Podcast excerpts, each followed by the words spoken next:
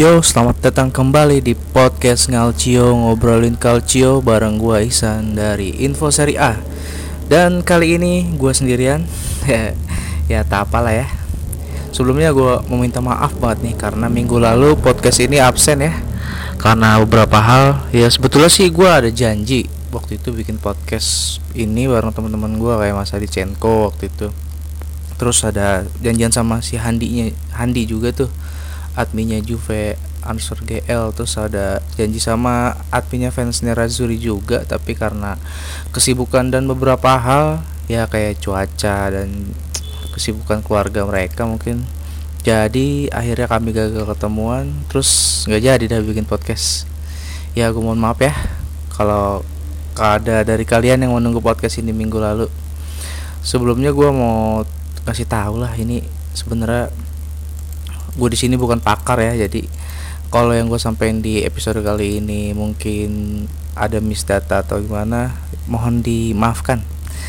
Karena ya mungkin banyak yang mengira pemegang akun info seri A ini orang yang paham betul seri A. Tidak sebetulnya. Ya sebenarnya gue belum sampai ke level pakar lah. Dan gue ini mem memosisikan diri gue sebagai seorang penggemar Liga, Liga Italia aja sih. Sama seperti kalian lah jadi di episode kali ini gue pengen ya ngobrol-ngobrol dengan diri sendiri. Ya anggap aja kalian ada di sini ya dan ngobrol bareng gue. Sebenarnya sih gue tuh salut sebenarnya sama kalian yang berburu informasi putar seri A terus ngikutin tiap pertandingan terus ngikutin berita-beritanya ya lebih hebat lagi sih sampai dengerin podcast-podcast seri A gitu mau baik yang dari luar maupun dari dalam negeri ya.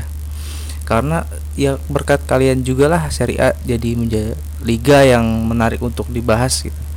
Baik dari segi pertandingan maupun hal-hal menarik di luar pertandingan ya. Satu hal yang lagi banyak jadi perbincangan nih dalam satu minggu terakhir adalah kiprah Atalanta di Liga Champions ya. Nah, tim besutan Gian Pero Gasperini ini bahkan jadi perbincangan bukan hanya penggemar Serie A aja, ya. Tapi penggemar-penggemar liga lainnya juga. Karena siapa sih yang nggak suka dengan kejutan-kejutan tim kuda hitam gitu kan? Ya. Yang nggak kalah penting sih tentu saja bagaimana dukungan publik Bergamo ya yang hadir langsung menyaksikan laga melawan Valencia di San Siro kemarin. Atau Giuseppe Meazza. Bahkan ada seorang ayah nih yang membuat surat izin yang sempat viral kemarin tuh surat izin ke guru di sekolah anaknya untuk menyaksikan langsung Atalanta berlaga. Terus di surat itu tuh bapaknya nulis kalau si Eduardo anaknya ini tidak bisa mengikuti pelajaran sekolah alasannya karena menonton pertandingan dan pertandingan itu menurutnya mengandung makna kultural dan bersejarah. Ya mungkin jadi kiprah Atalanta di Liga Champions itu dianggap sama publik Bergamo itu sebagai laga yang mengandung apa ya? Mungkin makna patriot itu makna patriotisme bagi kota Bergamo sendiri. Terus gue pernah ngepost waktu itu ya di akun info seri A. Di tengah kota Bergamo itu Papo Gomez kaptennya Atalanta sekarang dan pelatih mereka Gasperini sempat sampai dibuatin mural gitu.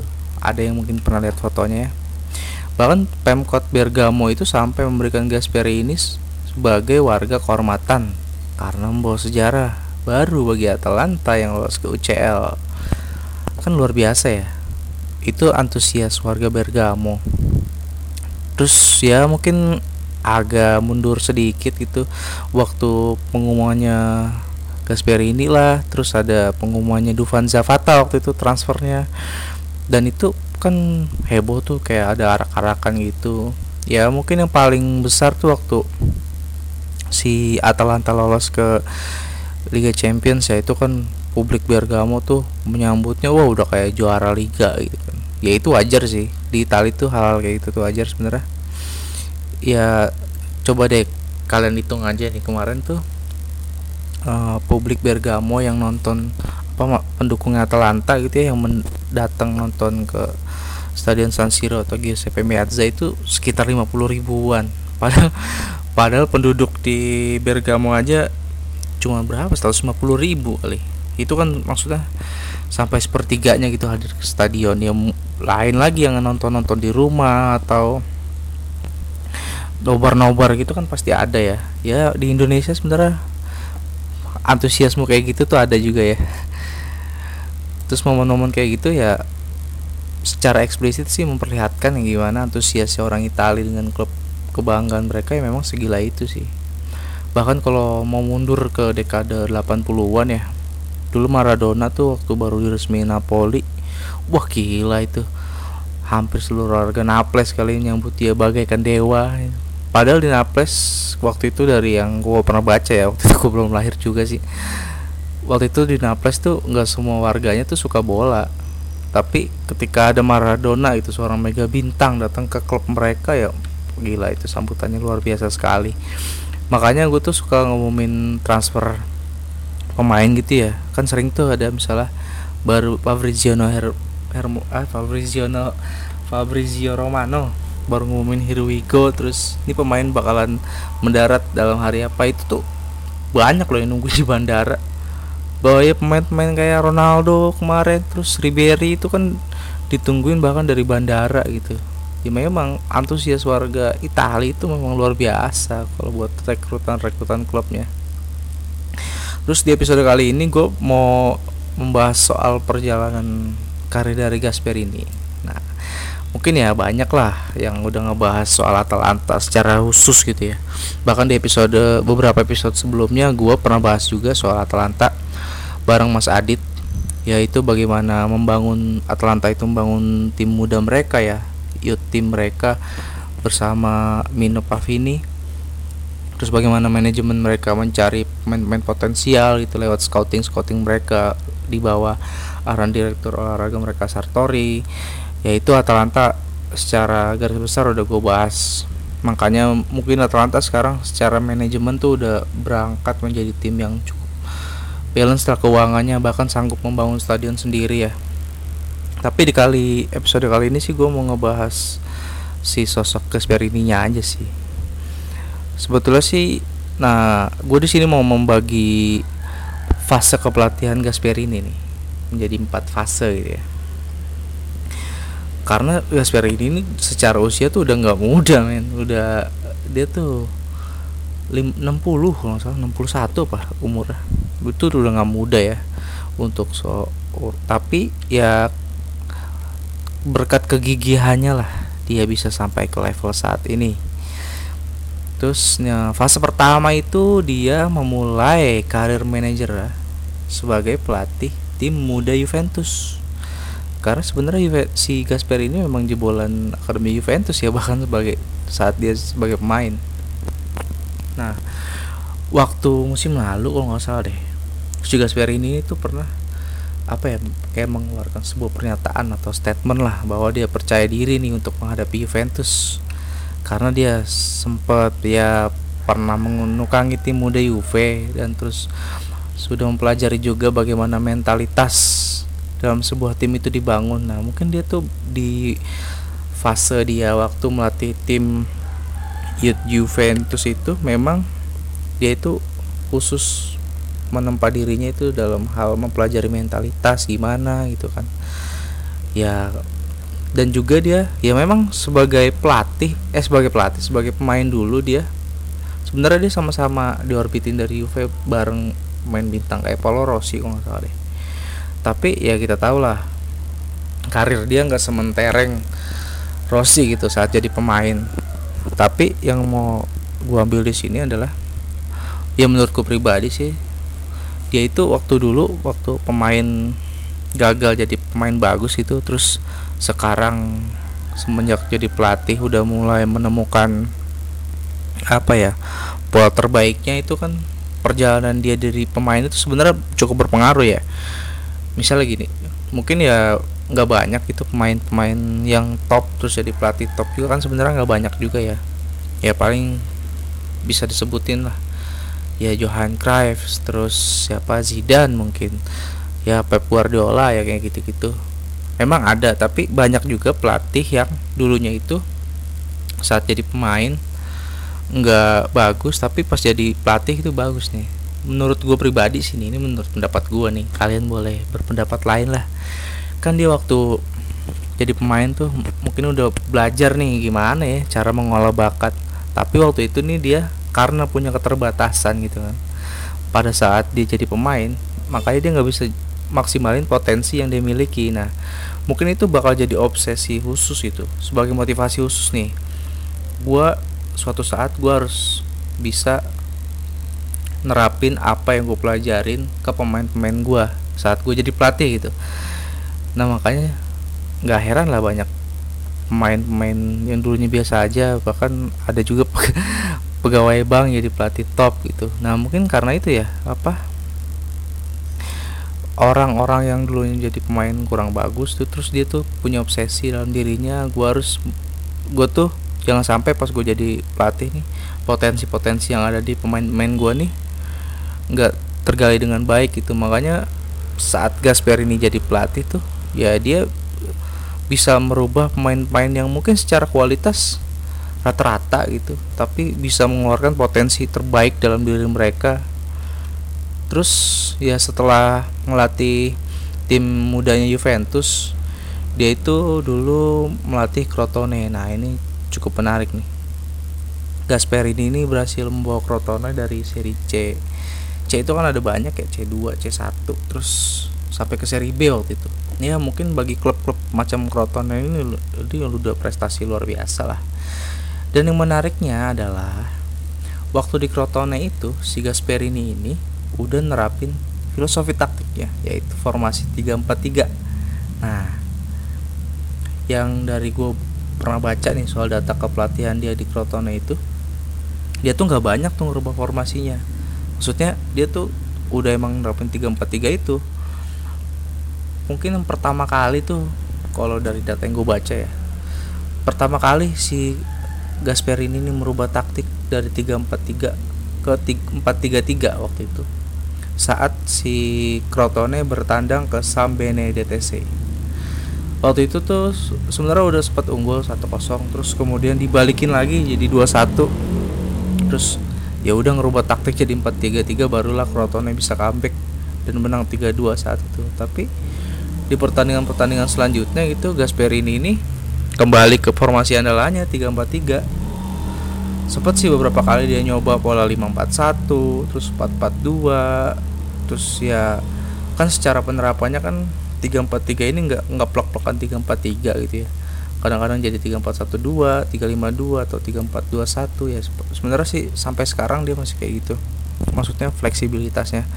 Tapi pola pakemnya itu 343 satu catatan yang menarik saat dia menukari Crotone itu dia punya satu gelandang yang kelak akan menjadi asisten pelatih dia dan sekarang bisa menjadi pelatih yang membawa tim promosi seri A eh promosi seri B musim lalu di seri A ini bersaing di zona Eropa yaitu Ivan Juric. Terus ke ketiga ya. Tadi kan kedua dia di Crotone fase ketiganya itu waktu si Gasperini melatih Genoa. Nah di saat inilah nih sebetulnya dulu tuh kita mundur satu dekade berarti ya. Ya satu dekade lebih lah saat si Genoa ini dilatih sama Gasperini. Nah ini sebenarnya si Gasperini ini udah mulai dapat pujian lah dari beberapa pelatih yang top saat itu Salah satunya adalah Jose Mourinho dan juga Sir Alex Ferguson waktu itu sempat menyatakan pujian atau memuji Gasperini lah. Kita uh, pujian Mourinho sih saat itu menurut dia nih Gasperini ini Gasperini ini salah satu pelatih yang memberi dia kesulitan gitu dalam satu pertandingan itu benar-benar sanggup ngeladenin taktiknya Mourinho lah waktu itu kalau nggak salah sampai lima kali gitu. Si Mourinho tuh kan sampai ngerubah taktik tuh lima kali. Waktu itu sih kalau nggak salah Inter tuh imbang ya lawan Genoa. Tapi si Mourinho di akhir pertandingan dia ngeluarin statement kalau misalnya ini adalah hasil imbang yang paling memuaskan dia sebagai pelatih. Karena saat itu ya dia mendapatkan hiburan gitu. Dan ini pertandingan ini menurut dia menurut si Mourinho ini salah satu pertandingan yang luar biasa buat pecinta sepak bola ya karena itu tadi apa ya perubahan taktik berkali-kali dalam satu pertandingan ya meskipun hasilnya seri ya. Gue lupa sih kosong kosong pas satu satu waktu itu. Ya mungkin kalian yang masih ingat pertandingannya waktu itu bisa mention ke gue gue juga lupa. Pada intinya si Mourinho tuh ngeluarin pujian lah setelah pertandingan itu. Terus yaitu tahun 2010 ya. Berarti kan satu dekade sebelum akhirnya ini mendapatkan pujian lebih luas itu kan. Terus di tahun sebelumnya saat si Genoa ini berhasil finish di lima besar sebetulnya bahkan Sir Alex Ferguson ini pernah menyatakan kekagumannya. Gue lupa di Tutosport atau Gazeta deh gue waktu itu baca beritanya. Si siapa namanya? Si Sir Alex ini sempet pengen ngajakin Gasperini tuh buat jadi asisten dia loh. Tapi waktu itu gue nggak salah ditolak deh. Nah gue udah lupa juga sih beritanya. Mungkin kalian yang pernah baca berita itu boleh kasih tahu gue ya. Mungkin kalau masih ada linknya boleh lah. Udah lama juga ya pada intinya waktu itu si Sir Alex tertarik dengan Gasperini dan pengen ngajak dia jadi asistennya kayak gitu. Ya sebetulnya nih kalau misalnya lu ngeliat Genoa gitu ya khususnya di bawah presiden Preziosi nih ini kan sering banget tuh dia si Preziosi nih. Kontak ganti pelatih lah pecat pelatih. Tapi seingat gua nih si Gasperini ini cukup dapat kepercayaan. Karena waktu dia nanganin nanganin si Genoa ini bahkan berapa seratusan pertandingan si Gasperini ini matchnya. Itu kan luar biasa gitu untuk seorang presiden yang sering gonta-ganti pelatih gitu dapat kepercayaan dari Genoa dari dari Preziosi ini ya karena mungkin secara itu secara apa kekaguman Preziosi ini memang ada gitu ke si Gasperini ini. Ya karena kan oke sedikit gue bahas soal presiden ya. Presiden di Italia itu kan passionnya luar biasa ya. Sebenarnya gini sih kalau misalnya kita gue mau gue boleh sederhanain gitu kan kita kan sebagai penggemar gitu kan. Sebagai penggemar aja kita yang jawanta berantah gitu ngelihat tim favorit kita kadang-kadang komen wah harusnya harusnya taktiknya kayak gini nih. Ah ini kenapa yang dimainin inilah dia lah gitu kan. Maksudnya secara penggemar jauh aja kita kayak punya kayak punya keinginan buat ngasih tahu pelatih lah ngasih arahan langsung ke pelatih lah. Nah ini bedanya itu. Kalau misalnya presiden presiden klub di Italia itu dia itu adalah seorang penggemar yang punya kuasa makanya dia tuh presiden-presiden di Italia itu sering sekali ya sering banget tuh apa komentarin taktik lah sering ganti pelatih lah karena mungkin mereka sebagai penggemar langsung dan punya kuasa ya memang sering banget kayak gitu maksud maksudnya sering ngasih tahu pelatih sering gonta ganti pelatih tuh karena dia tuh menempatkan diri mereka sebagai penggemar dan mereka punya kuasa untuk itu. Jadi di luar bisnis gitu ya gua rasa sih pelatih pelatih Italia itu lebih lebih mengedepankan passion ya. Makanya ya seperti itulah seperti Preziosi salah satu contohnya. Terus ya sebelum dia ke Atalanta Gasperini ini pernah nih ngelatih Inter kalau nggak salah deh sama Palermo ya? Oh Inter sama Palermo deh terus di Inter tuh cuman lima laga cuma lima pertandingan deh. Sampai akhirnya nah balik lagi nih sih yang yang kritik langsung adalah Moratti pelatihnya Inter saat itu. Dia tuh karena apa ya? Gue lupa deh kalau kalau nggak salah sih karena dia nggak setuju Schneider dimainin jadi winger atau gimana. Pokoknya itu tuh pengen intinya pengen Schneider tuh jadiin kayak pemain nomor 10 klasik kayak dan ya Gasperini ini cuma dikasih kesempatan lima laga ya. Empat kali kalah dan cuma sekali imbang waktu dia ngelatih Inter tuh. Kalau nggak salah kalahnya lawan Novara waktu itu yang bikin dia dipecat deh. Nah terus dia tuh sempat mimpin di UCL juga tuh di Inter waktu itu. Tapi kalah 1-0 lawan Trabzonspor makanya sih. Mungkin karena kekalahan-kekalahan itu jadi Morati pecat dia ya. Terus sempat ke Palermo juga dan di Palermo ini ya seperti yang kalian tahu lah ya si Zampari ini presidennya ini sama juga kayak Preziosi suka gonta-ganti pelatih. Makanya di si Palermo ini nggak sabaran. Saat dilatih Gasperini akhirnya Gasperini juga dipecat. Kalau nggak salah cuma 21 pertandingan atau masih sama kayak Genoa nih Gas Palermo juga dua kali nunjuk Gasperini jadi pelatihnya tapi dua kali dipecat juga. Tapi yang menarik itu waktu itu dia uh, ini menempatkan Ilicic di posisi yang mirip kayak dia waktu Atalanta sekarang. Nah waktu itu striker Palermo masih Mikoli kalau nggak salah ya. Nah tapi ya karena cuma beberapa kali menang aja waktu itu kebanyakan seri akhirnya dipecat juga sama Palermo terus sempat ke Genoa lagi lalu kemudian barulah dia ke Atalanta. Nah di beberapa laga awal Atalanta nih sebenarnya Gasperini ini sempat kesusahan juga nggak langsung plek gitu. Karena kan lu kan ya di Atalanta tau lah saat sebelum Gasperini datang ya cuma tim yang asal bertahan aja di Serie A gitu kan. Tapi Gasperini kan secara pengalaman dia udah punya filosofi taktik ya yang tadi sempat gue bahas tuh soal 343 nya Tap, dan beruntungnya si Perkasi ini tuh ngedukung penuh gitu. Masih dukungan buat si Gasperini makanya dia berbeda dengan waktu di Inter atau di Palermo gitu ya.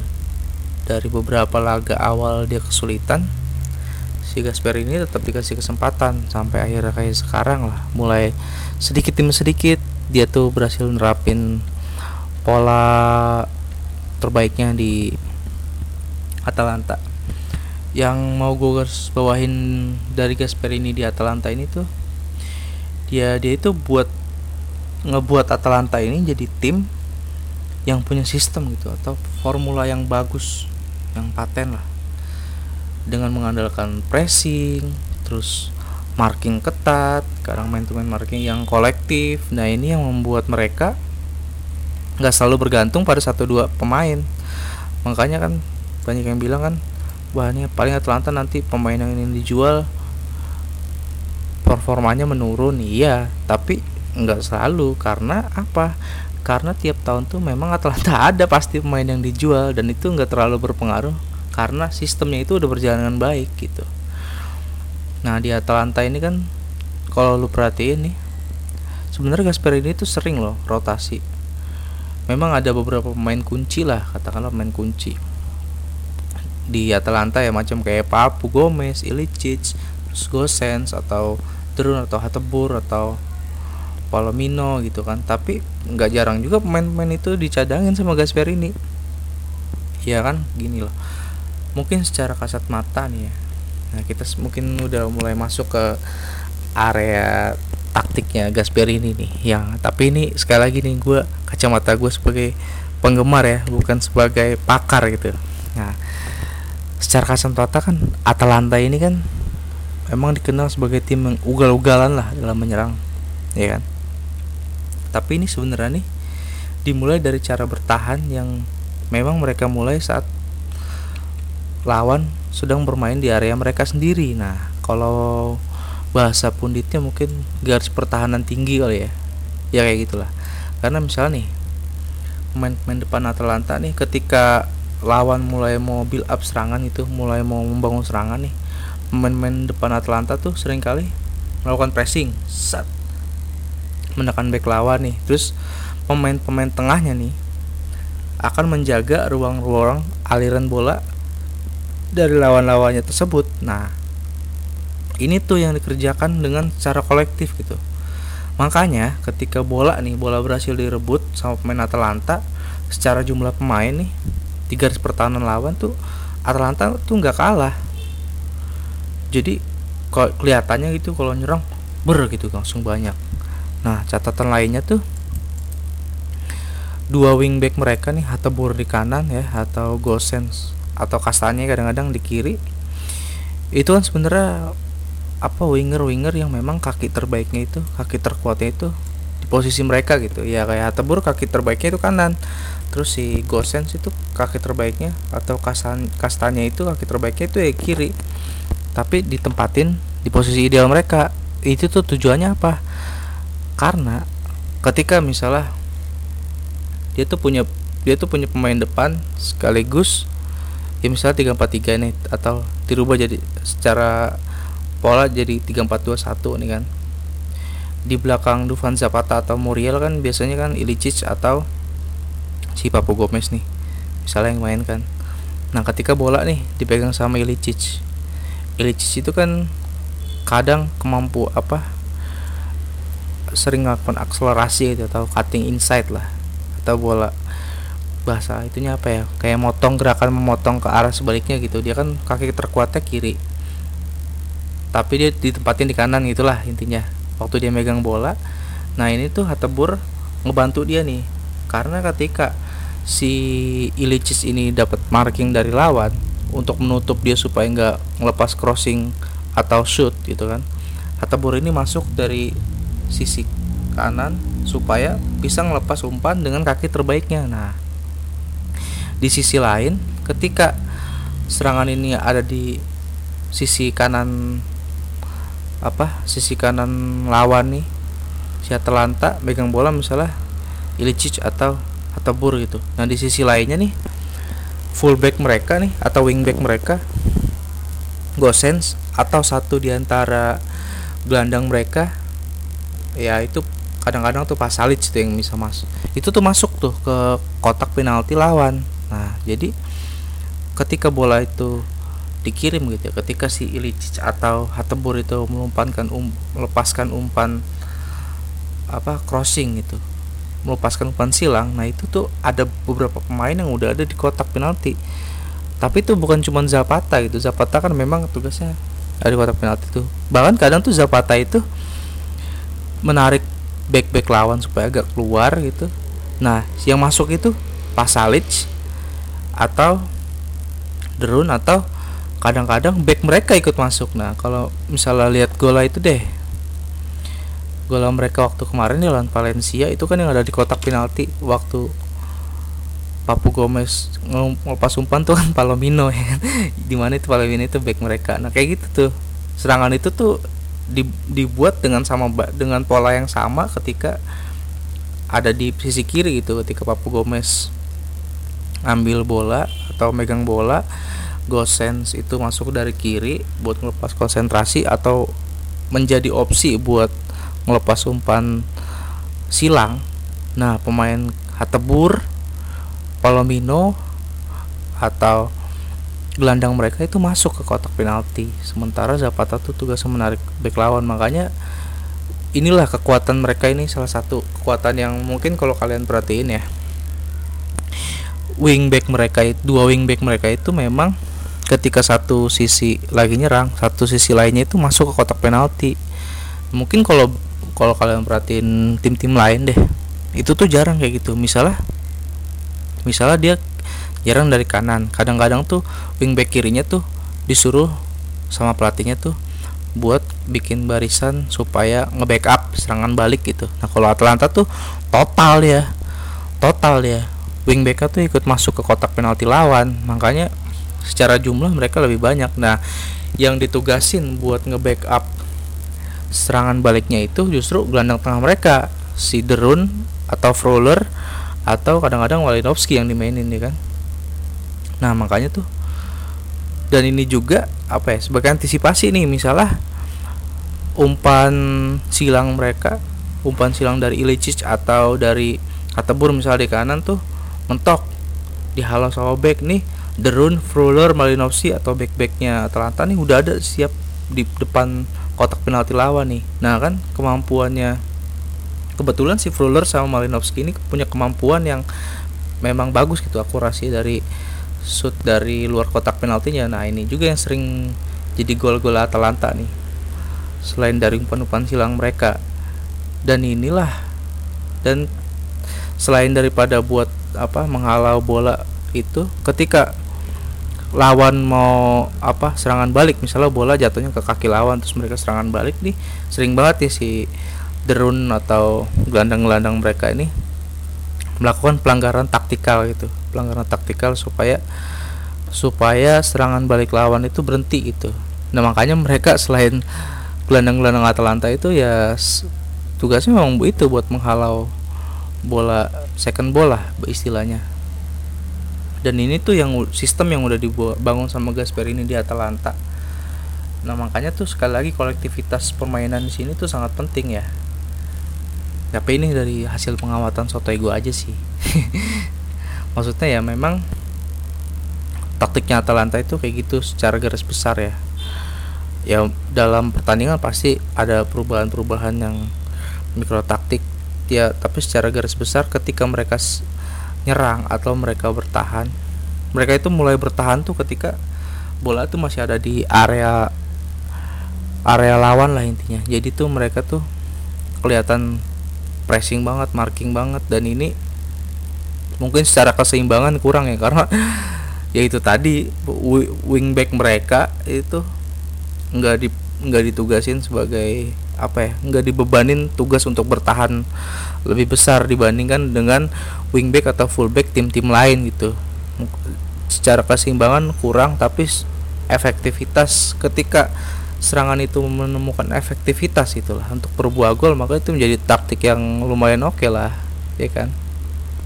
Nah ini udah beberapa udah berapa menit juga nih gue ngomong sendirian nih. Yaitu pokoknya intinya sistem yang dibangun sama Gasperini ini ini sekali lagi nih adalah hasil pengamatan sotoy gue ya sebagai penggemar.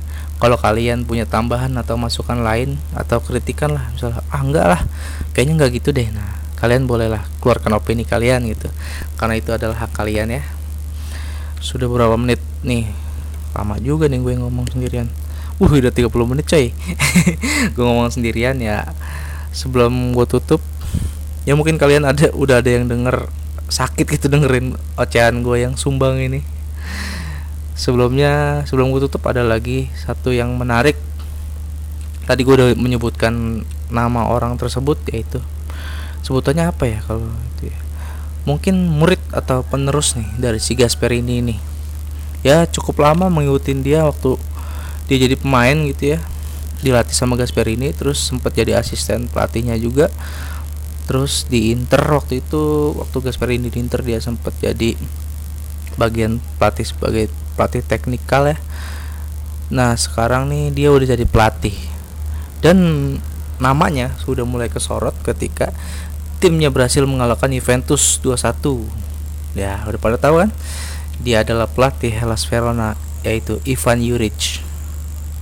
Nah si Ivan Juric nih mirip-mirip nih dia tuh memulai karir pelatihnya di tim junior Genoa ya. Terus beberapa kali jadi pelatih Genoa dipecat tujuh lagi. Ya mungkin kalian yang mengikuti in, info Serie A sering lah ngelihat kabar Ivan Juric dipecat Genoa terus ditunjuk lagi.